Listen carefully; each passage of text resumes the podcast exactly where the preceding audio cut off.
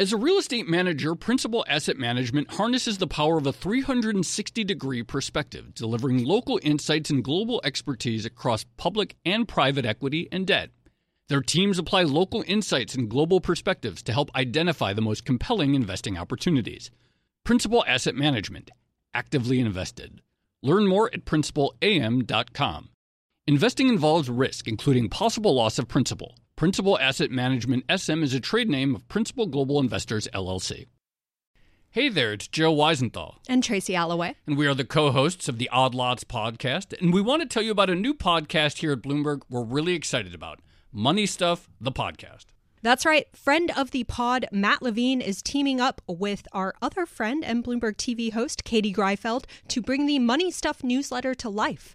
Every Friday, Matt and Katie will dive into all the Wall Street finance and other things that make Matt's newsletter such a hit.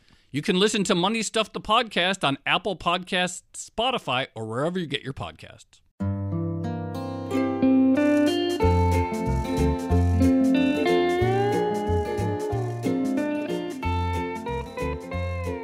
Hello, and welcome to another episode of the Odd Lots podcast. I'm Joe Weisenthal. And I'm Tracy Alloway.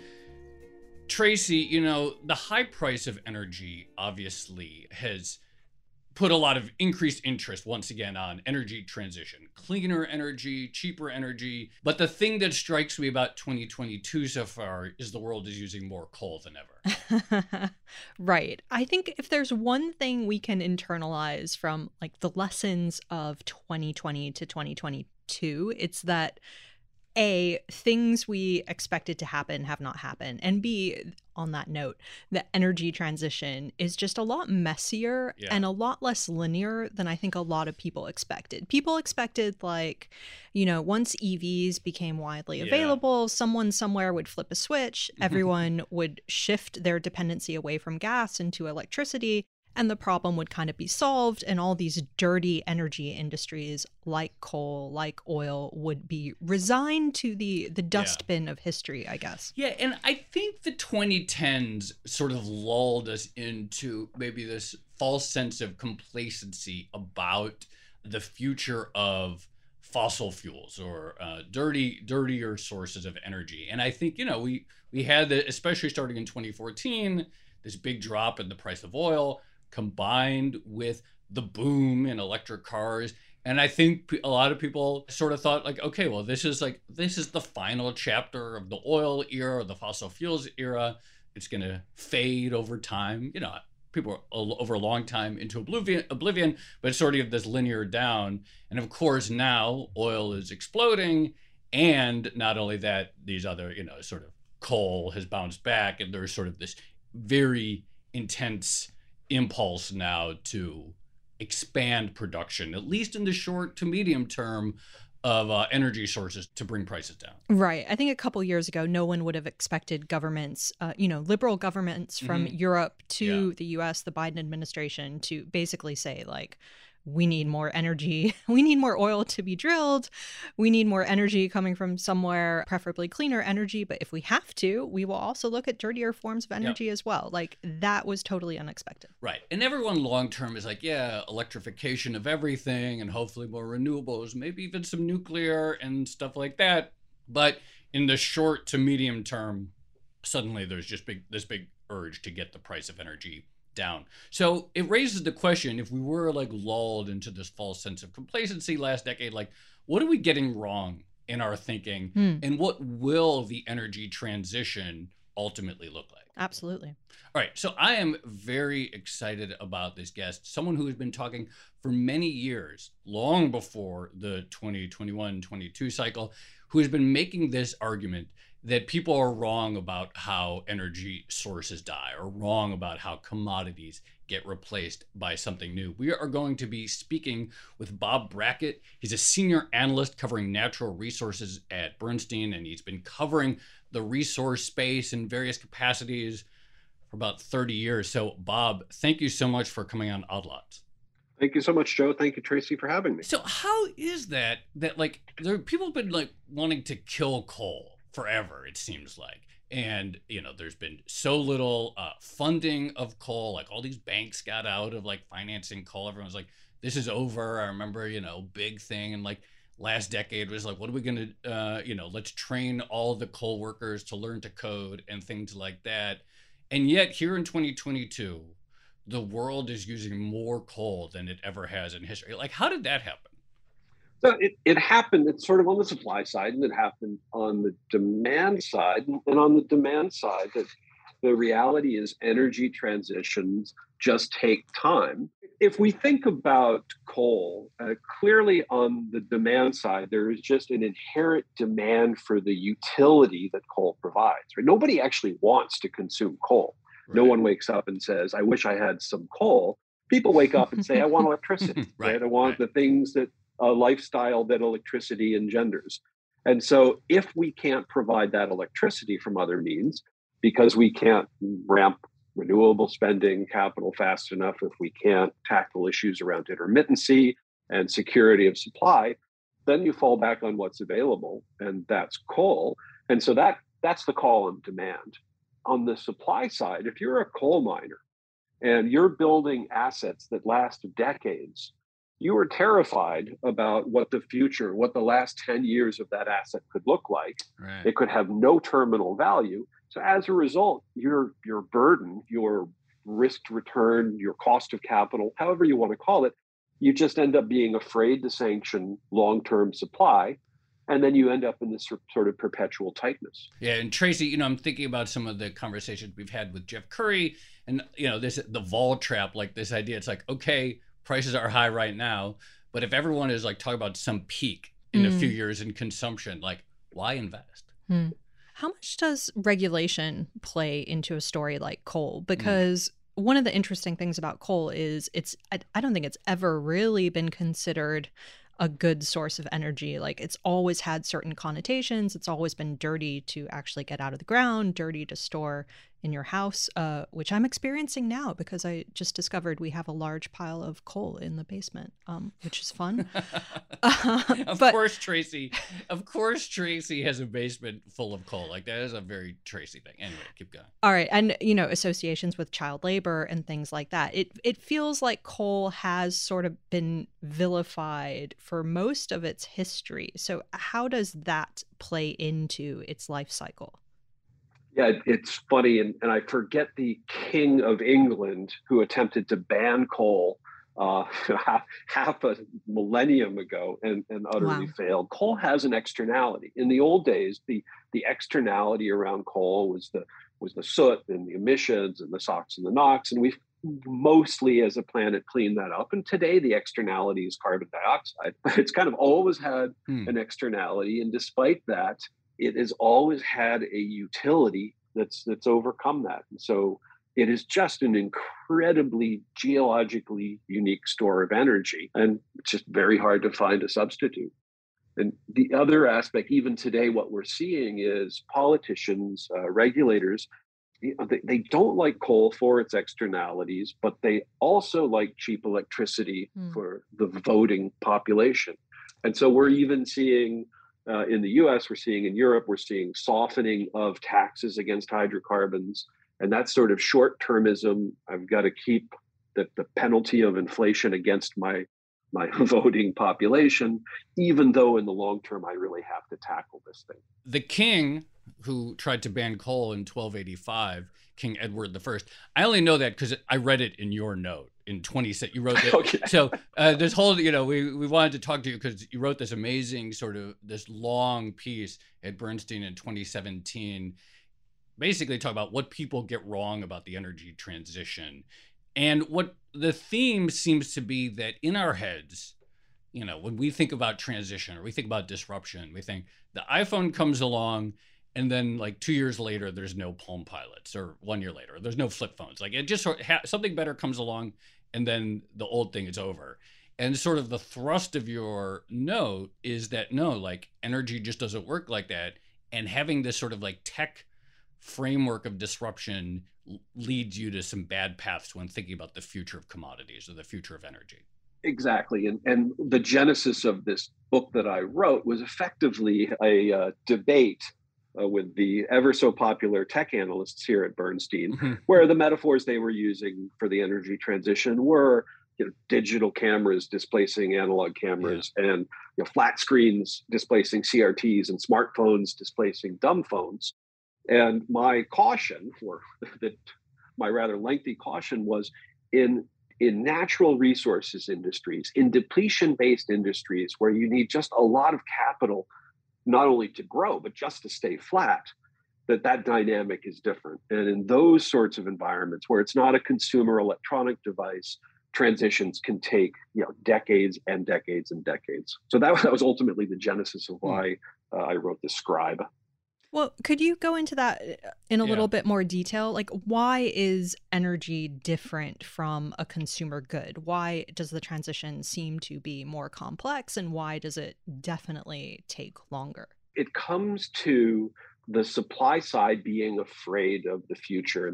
And the term I've coined for oil is this green wolf at the door, that if you're investing in hydrocarbons, someday that green wolf at the door is going to come in, and you're just afraid to not earn a return on your capital, not strand your asset. My favorite analog, and I've got a couple, is the mercury industry. So the U.S. Geological Survey posts the annual volumes, price, and revenues for the mercury industry over the last 100 years. And sort of say, well, mercury is terrible. Talk about a bad product, right? Think Mad Hatters, think insanity, think of all of the terrible things mercury does. But the mercury industry has never had higher revenues. And the reason is there is sticky demand for mercury in a bunch of niche uses that are very hard to displace. And only a fool would open a mercury mine today, right? Just to think about what that would take. So the supply side that requires capital to keep going has said, I just can't deploy capital here. And the demand side says, well, but I really don't have a substitute yet. And so the mercury industry is going to end someday in a time measured in decades, but it's going to go out at high prices and a lack of supply, not with the shelves full of products the way a consumer electronic device that's defunct would. So how should investors actually think about that? Because I feel like this is where things get really tricky, especially when it comes to oil. So everyone, I think, pretty much agrees that oil is going to go away someday. The question is just how long it's going to take, and then whether or not there are these sort of big peaks and troughs in oil use in the meantime during the transition. And as we've seen in recent years, it just feels really difficult for investors and also the energy businesses themselves to get a handle on, because how do you plan for the future if you're expected not to have one? And the question is just how long it's going to take.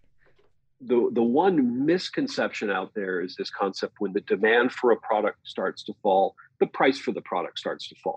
Yeah. But ultimately, if you think back to your classic economics 101, the price of something is where marginal cost meets marginal supply. And if the marginal supply is running away from you, then there's no requirement that price fall. And so if you believe the mercury analogy that I shared with you, if you believe the asbestos analogy, if you kind of believe coal, right? We're trying to get rid of coal and prices at all-time high. Then the answer is the oil and gas companies are afraid to deploy long cycle assets, right? 10, 20, 30-year types of projects. They're generating record cash flows, certainly as we go into earnings in the next week or two. And the response for the typical U.S. E&P that I follow is, I'm just going to return that cash to shareholders and let them decide what to do with it, right? So I don't know when my industry is over. It's a twilight. But in the meantime, investors, you take the cash and you decide how to redeploy, and I will manage my best short-term, high-return investments as that happens. So obviously, we're going to have to do a mercury episode at some point in the future. But actually, I want to go back to mercury real quickly. When you say the mercury will come to an end, is there a substitute? Like that exists for mercury? Like, is there a reason that at some point there won't be future mercury demand? So it gets to the end uses. So luckily, like, mercury gets used in the mining sector, for example, certainly by artisanal miners. It can be displaced with cyanide, which there's a whole bag of worms there. There are medical uses as well. There are some industrial uses. And I mean, there have to be workarounds. But yes, and then at some point, like we see with other metals, we can get to a world where there's enough efficient recycling of mercury that the demand can get met that way. But we're just not quite there yet.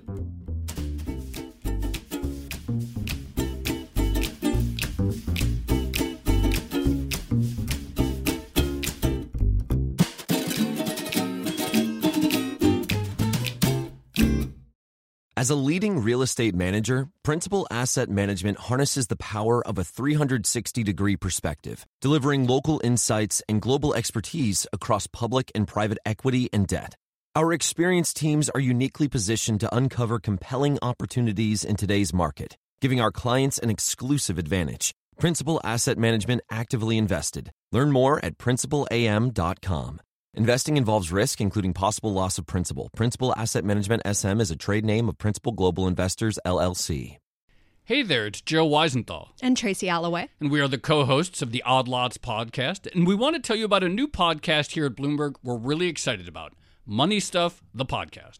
That's right. Friend of the pod, Matt Levine, is teaming up with our other friend and Bloomberg TV host, Katie Greifeld, to bring the Money Stuff newsletter to life. Every Friday, Matt and Katie will dive into all the Wall Street finance and other things that make Matt's newsletter such a hit. You can listen to Money Stuff the podcast on Apple Podcasts, Spotify, or wherever you get your podcasts.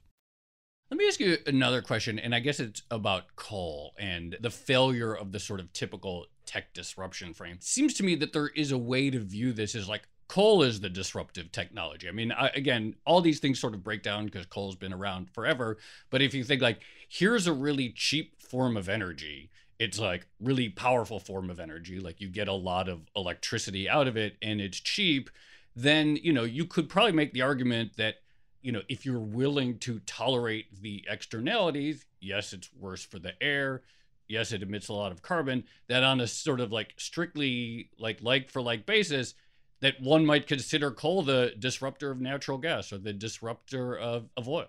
Should all the tech ETFs get into coal? Yeah, is that right. What you're saying? You can very quickly see how some of the like tech thinking could like really break down or lead you astray. It's like, well, which one is the real disruptor here? If the planet had overinvested in LNG and other sources of natural gas, and if we were getting all of our energy from windmills, then I'm sure coal would be a massive disruptor to that. Yeah. So if we'd started in the reverse, and if everything was a wind turbine, we would have this issue of intermittency. The wind patterns change daily and seasonally, and sometimes not at all.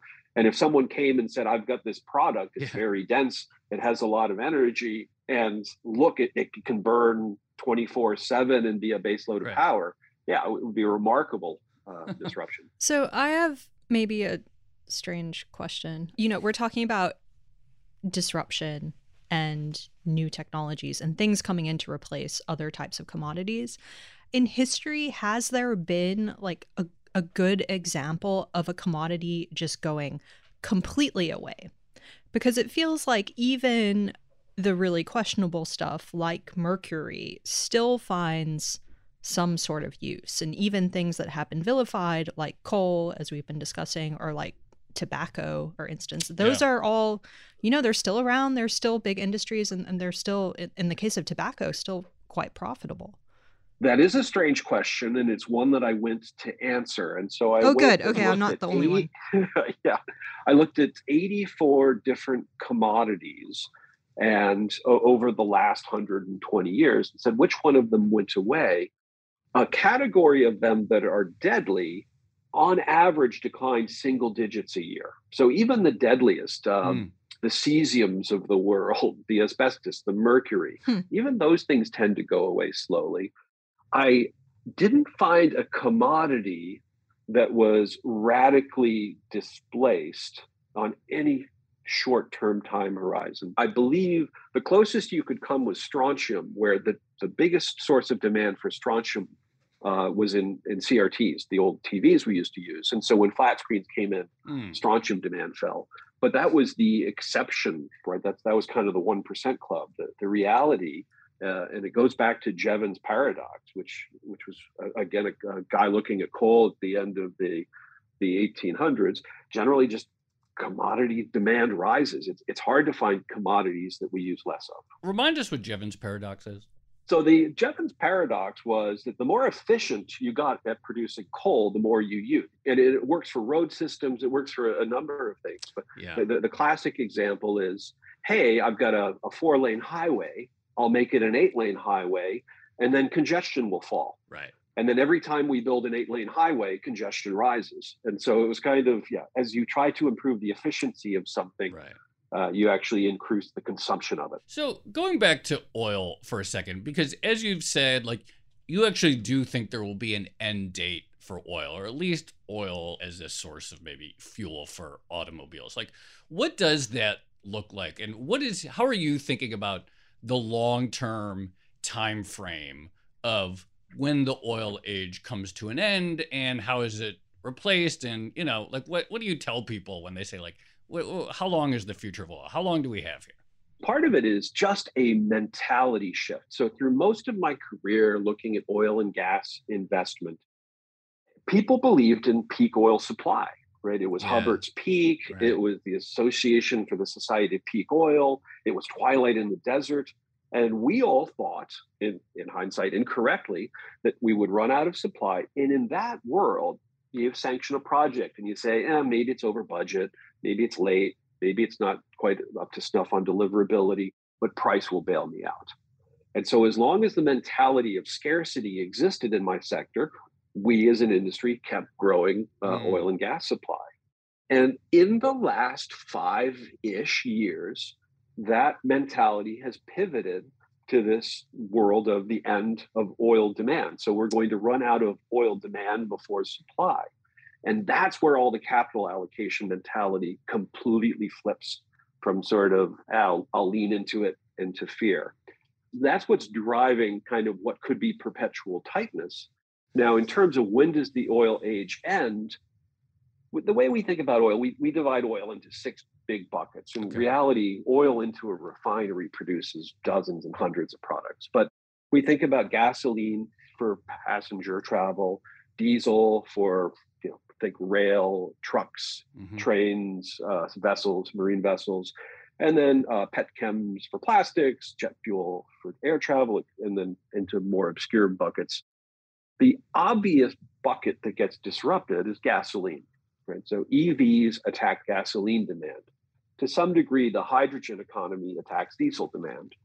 But even under a range of reasonable assumptions, oil demand should rise into the 2030s.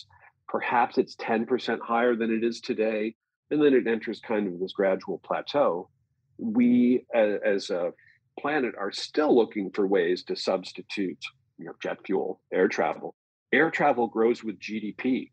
So if GDP, not this year, but if GDP grows 3% a year, then jet fuel demand's growing 3% a year and compounds in the next 10, 20 years. And how do we substitute air travel in any meaningful time frame? So the answer is, think of a plateau.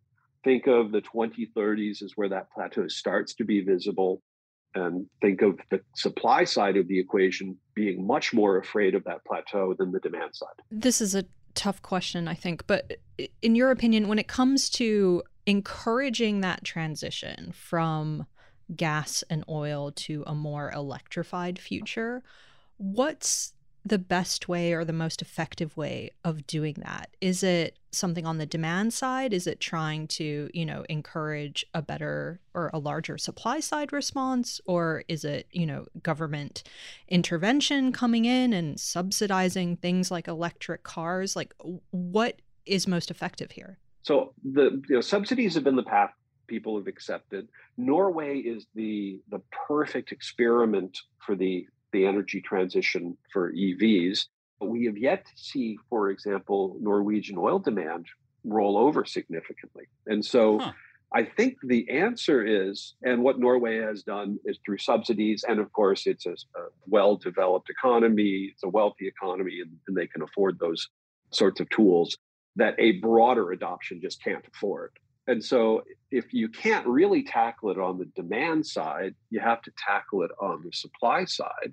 Now, selfishly, I would argue that the mining side, which I also cover, is the obvious bottleneck. And so in theory, supporting mining in your home country and your home region. We're supporting mining in general. The industry, if you think about, I spend a lot of time thinking about shale, right? So shale was a massive disruptor to what I did for a living for a long period of time. And shale was a manufacturing process that we did 100,000 times, and we drove the cost of it down massively just through that classic learning curve. As we look at building EVs, we're going to go from a planet that sold 10,000 EVs and then 100,000 and now north of 1 million. We'll get to 10 million someday. And those learning curves will just reduce the cost of all the manufacturing parts of the EV supply chain. But, you know, mining, the extractive industries just follow a different drummer, and those get tougher over time. We drill the best wells first. We find the best copper mines first. We mine the best grades first. And so to me, encouraging the supply side, the metal side of the battery revolution would be something policymakers could do. And frankly, that's the toughest part because it's the one place where local ESG issues are fighting full force against global ESG issues. I'm really fascinated by this idea that there's a shift in mentality when everyone went from talk about peak supply. And I think, you know, we all remember, I used to read the Oil Drum, that blog years ago, where everyone talked about like peak oil and we were going to run out of oil. And then they shut down. I remember that one. Yeah. That was a great resource. I'd love to have them back now because the people on that site would be great contributors to sort of the current discussion. But I remember, you know, peak oil, there's like this huge thing. And now, as you mentioned, now it's all about the concerns over peak oil demand. And that's really changed the sort of mentality and calculus of the industry. Is there anything that could flip it back in terms of the industry really wanting to ramp up investment again? Or do you think this is going to be a long-term, I don't know if permanent, but a very long-term persisting thing where even with soaring prices, and actually oil has come down a bit lately, but even with highly elevated prices, that impulse to really expand production just isn't going to come back? It takes some fairly sci-fi scenarios. You know, during the pandemic, we were spending as a planet roughly $350 billion a year on upstream oil and gas. Pre-pandemic, it was $500 billion, $500 billion. And then back in the glory days of too much CapEx, it started to approach $1 trillion. Yeah. So the idea that it ever gets back to those levels, it's just hard. We know the typical U.S. E&P doesn't plan to grow more than 3-5%. We know the typical European integrated energy company is X oil growth and is reallocating capital to the energy transition, the mobility solution, renewables, et cetera. And so you're kind of left with OPEC Plus to not only increase their capital, but increase it enough to offset the falling CapEx in these other buckets. And for them to do that would be sort of to willingly flood the market that they control. So that seems at first blush irrational. So yeah, except for a world where a sequestration tech, let's direct air capture worked, and we could flip a switch for next to nothing and put all the CO2 that we needed away, then you'd say, well, we've solved the externality. Now let's go produce more hydrocarbons. But that's decades. That's more than decades away. This is also an extreme question, but it isn't. I feel like you have these like deep thoughts on the industry, so we can ask you these questions. Yes. But is nationalization a possibility here? Like, we have seen some instances of that or at least one instance of that in Europe. And if you think of an industry that, you know, it's responding rationally to what the market is telling it. But on the other hand, you know, this is a vital resource. People need oil at reasonable prices in order to live their lives, at least at the moment. Would something like that make sense? I spent years as a management consultant serving a huge host of national oil companies. And there is a spectrum of extremely high quality national oil companies and extremely low quality ones. Yeah, it's a bit of a philosophical view, right? Can the state be a better deliverer of volumes than the private market? Clearly, on the choice of utilities, most nations have decided that utilities need to be heavily regulated, but still stay in private hands with a very strong government overprint. And that's, you know, more or less worked, sometimes less so than others. But yeah, wholesale nationalization, you know, by and large has not succeeded for the typical oil company. And part of it is, if you think about an oil company, their core capabilities are taking risk, managing contractors, and allocating capital. And putting those three, especially risk-taking, into political hands, generally just the incentives just aren't aligned.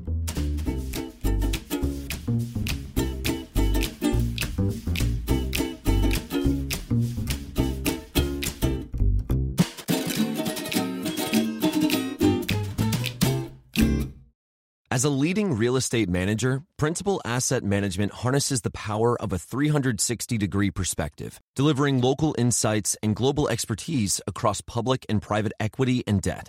Our experienced teams are uniquely positioned to uncover compelling opportunities in today's market, giving our clients an exclusive advantage. Principal Asset Management, actively invested. Learn more at principalam.com. Investing involves risk, including possible loss of principal. Principal Asset Management SM is a trade name of Principal Global Investors, LLC. Hey there, it's Joe Weisenthal. And Tracy Alloway. And we are the co-hosts of the Odd Lots podcast. And we want to tell you about a new podcast here at Bloomberg we're really excited about, Money Stuff, the podcast. That's right. Friend of the pod, Matt Levine, is teaming up with our other friend and Bloomberg TV host, Katie Greifeld, to bring the Money Stuff newsletter to life. Every Friday, Matt and Katie will dive into all the Wall Street finance and other things that make Matt's newsletter such a hit. You can listen to Money Stuff the podcast on Apple Podcasts, Spotify, or wherever you get your podcasts. I want to ask about another niche commodity because you wrote about it and it seems instructive. The first chapter of your big paper is about rubber and how we actually have a superior technology that exists today to rubber, and yet rubber hasn't gone away. What's the story there? I found that really interesting. It goes back to the days where if you were caught smuggling rubber seeds or saplings out of Brazil, the penalty was the death penalty, right? This was a commodity that made parts of Brazil extremely wealthy. It was a commodity that during wartime was in such high demand that we launched effectively a Manhattan Project to try to find synthetic alternatives. Wow. And so by and large, the old approach to rubber was a plantation. You grow rubber plants, you harvest them, and you make natural rubber. And then synthetic rubber, petrochemical pathways were determined that could make synthetic rubber. And they each have slightly different properties, and they exist, they coexist in kind of a 50-50 share even today. And so rubber, if the analogy is electric vehicles, I think a lot of people that follow S-curves and think about adoption, think about binary, 100% or 0%. You know, if EVs turn out to be like rubber, you get to a 50% penetration. There's lots of internal combustion engines, lots of EVs.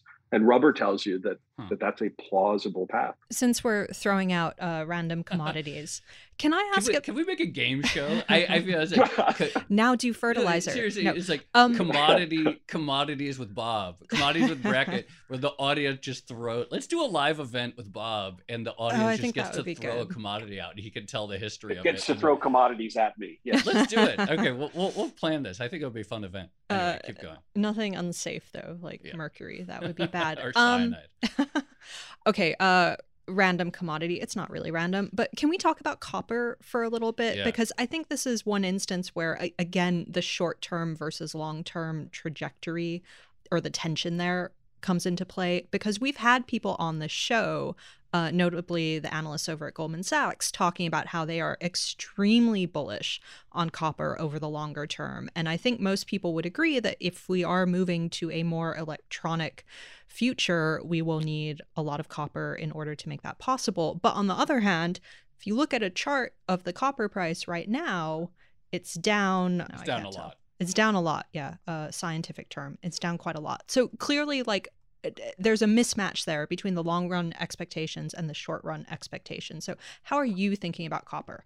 So the nickname that Copper earns is Dr. Copper. Copper has a PhD in economics.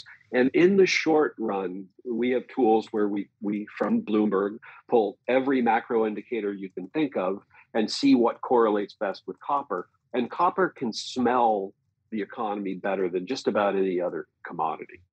And so in the short run, it's extremely rational what copper is doing. It's smelling some level of recession, and it's responding. In the long run, it's phenomenal. But so in the short run, the good news is we know as far as copper can fall. So for example, when copper mines get to zero EBITDA, when the cost of that worst ton of copper in the market equals the revenue of that ton of copper, those mines go to care and maintenance. And that's a great way to sort of prevent the free fall in all but the worst recessions.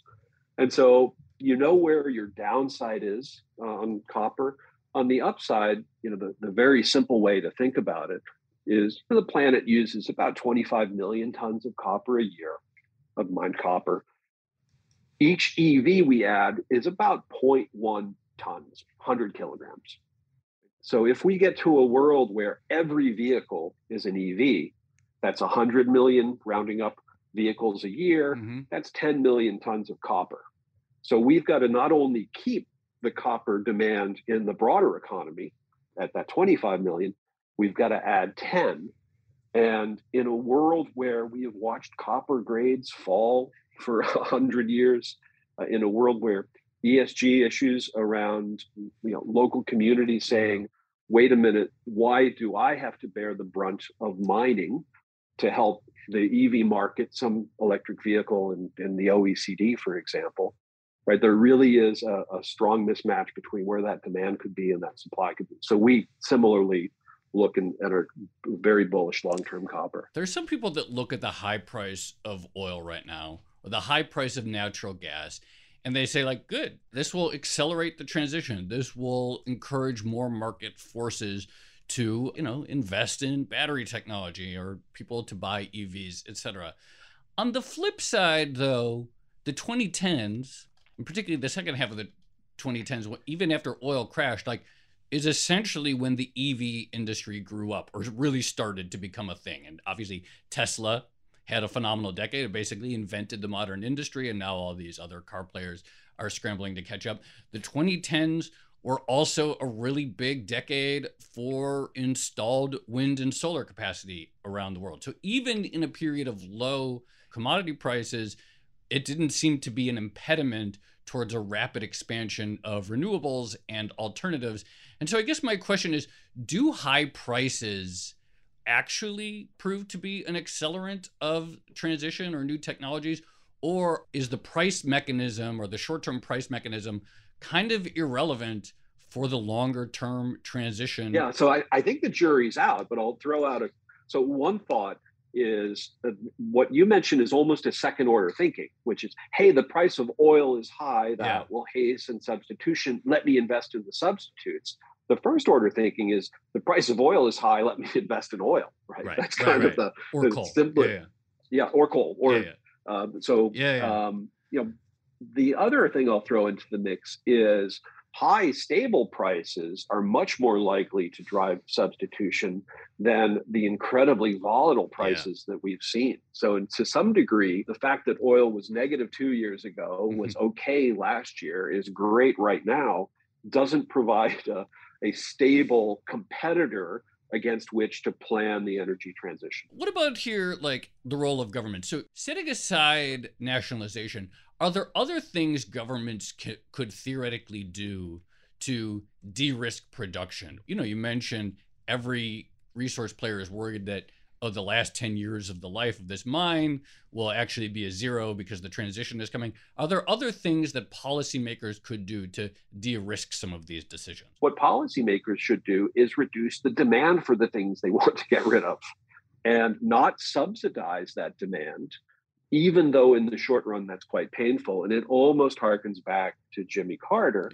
where President Carter told the nation, wear a sweater, reduce speed limits to 55. So there's lots of things you can do to reduce demand. we have not seen the political will to do that. And in fact, some of those efforts get mocked. Right. So instead of reducing speed limits this time around, we've reduced taxes on gas, right? Right. And so that's counterproductive if your goal is to reduce the price of something. You know, subsidizing the price of something doesn't reduce its demand. But telling Americans, for example, hey, during COVID, we were very effective at reducing oil demand. So we'd ask all of you to stay home for another year to reduce oil demand feels like a non-starter. I would be very in favor of that policy. I think we should all stay at home. At any mention of more reasons to work from home. I like coming into the office, but I like recording in the same studio as you, Tracy. Oh, thank you, Joe. Thank you. Yeah, so certainly in the short run, markets will do what they're going to do. And a lot of what we've talked about is kind of that long run. But yeah, I think the answer is when we come out of this recession, we're going to go back to a world of lower rates. Right? In the long run, our strategist has a chart showing interest rates for thousands of years. They all trend towards zero.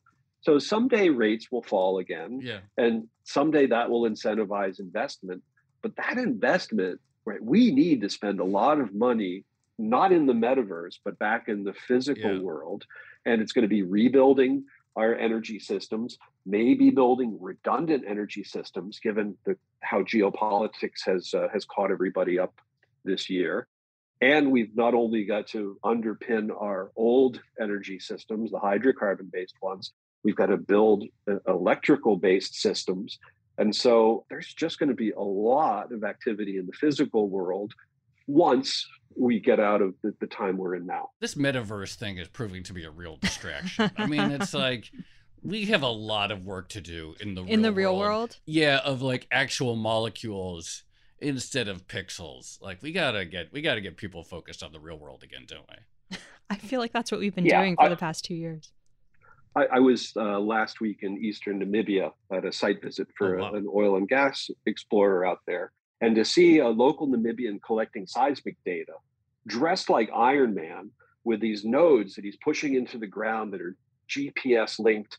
And he's collecting data, and you look and say, that is so much more sophisticated and interesting than the next app that gets me my burger. And we talked about this. We did a recent episode with Peter Tertzakian about like this idea of like how much the sort of talent drain that the extractive industries have seen, especially over the last decade and for all kinds of reasons. Do people not appreciate like how much tech is involved with extraction these days? And like, is there a lot of exciting tech on the horizon, even if it's just to get better, like, finding natural gas or finding other resources? Yeah, it's a completely missed story. Yeah. And if you think about GPUs, before crypto needed GPUs for mining, the oil and gas industry was buying everyone they could for doing seismic processing and interpretation and 3D reservoir modeling. And so it's an extremely data-intensive industry, software-intensive industry, tech-intensive industry. The capital projects are bigger than anything we do short of moon launches. And it's just sort of assumed to be part of the old economy. So yeah, I'm a huge proselytizer for how cool oil and gas tech is. I was going to ask, this kind of raises the question of why venture capital doesn't get more involved in this space. Is it just it's easier to go into software with, lower startup costs and less capital actually needed versus big, projects in the real world? Yeah, part of it might just be that sort of capital is the riskiest taking capital. And so maybe they're looking... Right, an oil and gas field, once it's in development, it's reasonably well understood what the economics could be, and maybe venture capital is looking for things that could massively disrupt the future of the world, but not clear to me. Bob, this was such a treat. If only for the value... Oh, sorry, I was just going to say, for lateral thinking, I would encourage any investor to spend as much time thinking laterally as they can. Even if it's an obscure. What do you mean by that when you say thinking laterally? What does that mean? Just, stepping out of your sector of the market and just looking across the market, looking across history, just saying, what does this resemble? What does this feel like? what sort of interesting angles that other sectors have taken that could be applicable here. Bob Brackett, this is a real treat, very interesting thinker on these questions and sort of like kind of mind expanding. So appreciate you so much for coming on Odd Lots. My pleasure, Joe. My pleasure, Tracy. Thanks so much. Thanks so much, Bob. That was great. Yeah, that was really fun.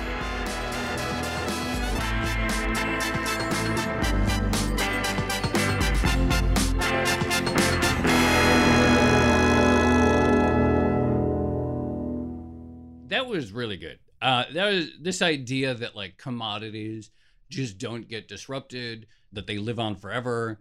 The fact that there's been a war on coal since the 1200s, since the 13th century. It's like really useful stuff, I think, to appreciate when thinking about these problems. Totally. I love looking at historic parallels for these types of things. And the one thing that struck me, like, yes, absolutely, energy transitions or transitions away from commodities never seem to be linear, and they never seem to happen completely going by history. But the other thing that I thought was really interesting that Bob pointed out was this idea that there is an assumption that as people start moving away from a commodity, the price will go down. Yes. But demand is only one half of the supply-demand equation. And so if you have capacity cut at the same time, then prices can actually go up. Yeah, that's a really important idea. And again, I think we sort of got lulled into, you know, one is, again, we think in the frame of consumer tech and like a new, you know, flat screen TVs come along, and then whoever still holds the stock of, you know, normal TVs like sells them super cheap just to get rid of the inventory, right? And so that is the frame that we think demand for something goes down, and then whoever has it just sells it for very little. But in the case of CapEx heavy extractive industries, everyone can see those charts. I don't know whether it's going to be 2027, 2037, 2047, that like oil peaks, but everyone's looking at those charts, and you could have a situation where because demand is going down, supply contracts even faster. Right.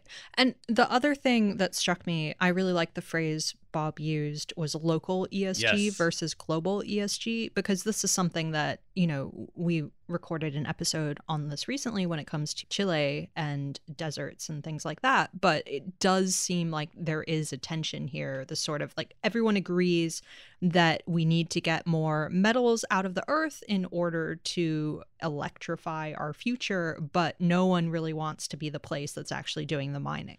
Yeah, it's a real big tension because, as we know, like rich countries, more EVs, large corporate interests in decarbonization, and everyone has their like climate goals. They're like 2050 net zero or whatever, and every company wants to tout its green credentials. They're offsetting all their emissions or whatever. But on the other hand, these industries like copper, like lithium, etc., they damage the water supply, they may damage the air supply. Like these are like really dirty industries on a local basis. And this tension, I'm sure, is only going to increase. And the math that Bob laid out about copper demand, like this can be a huge burden. Yeah.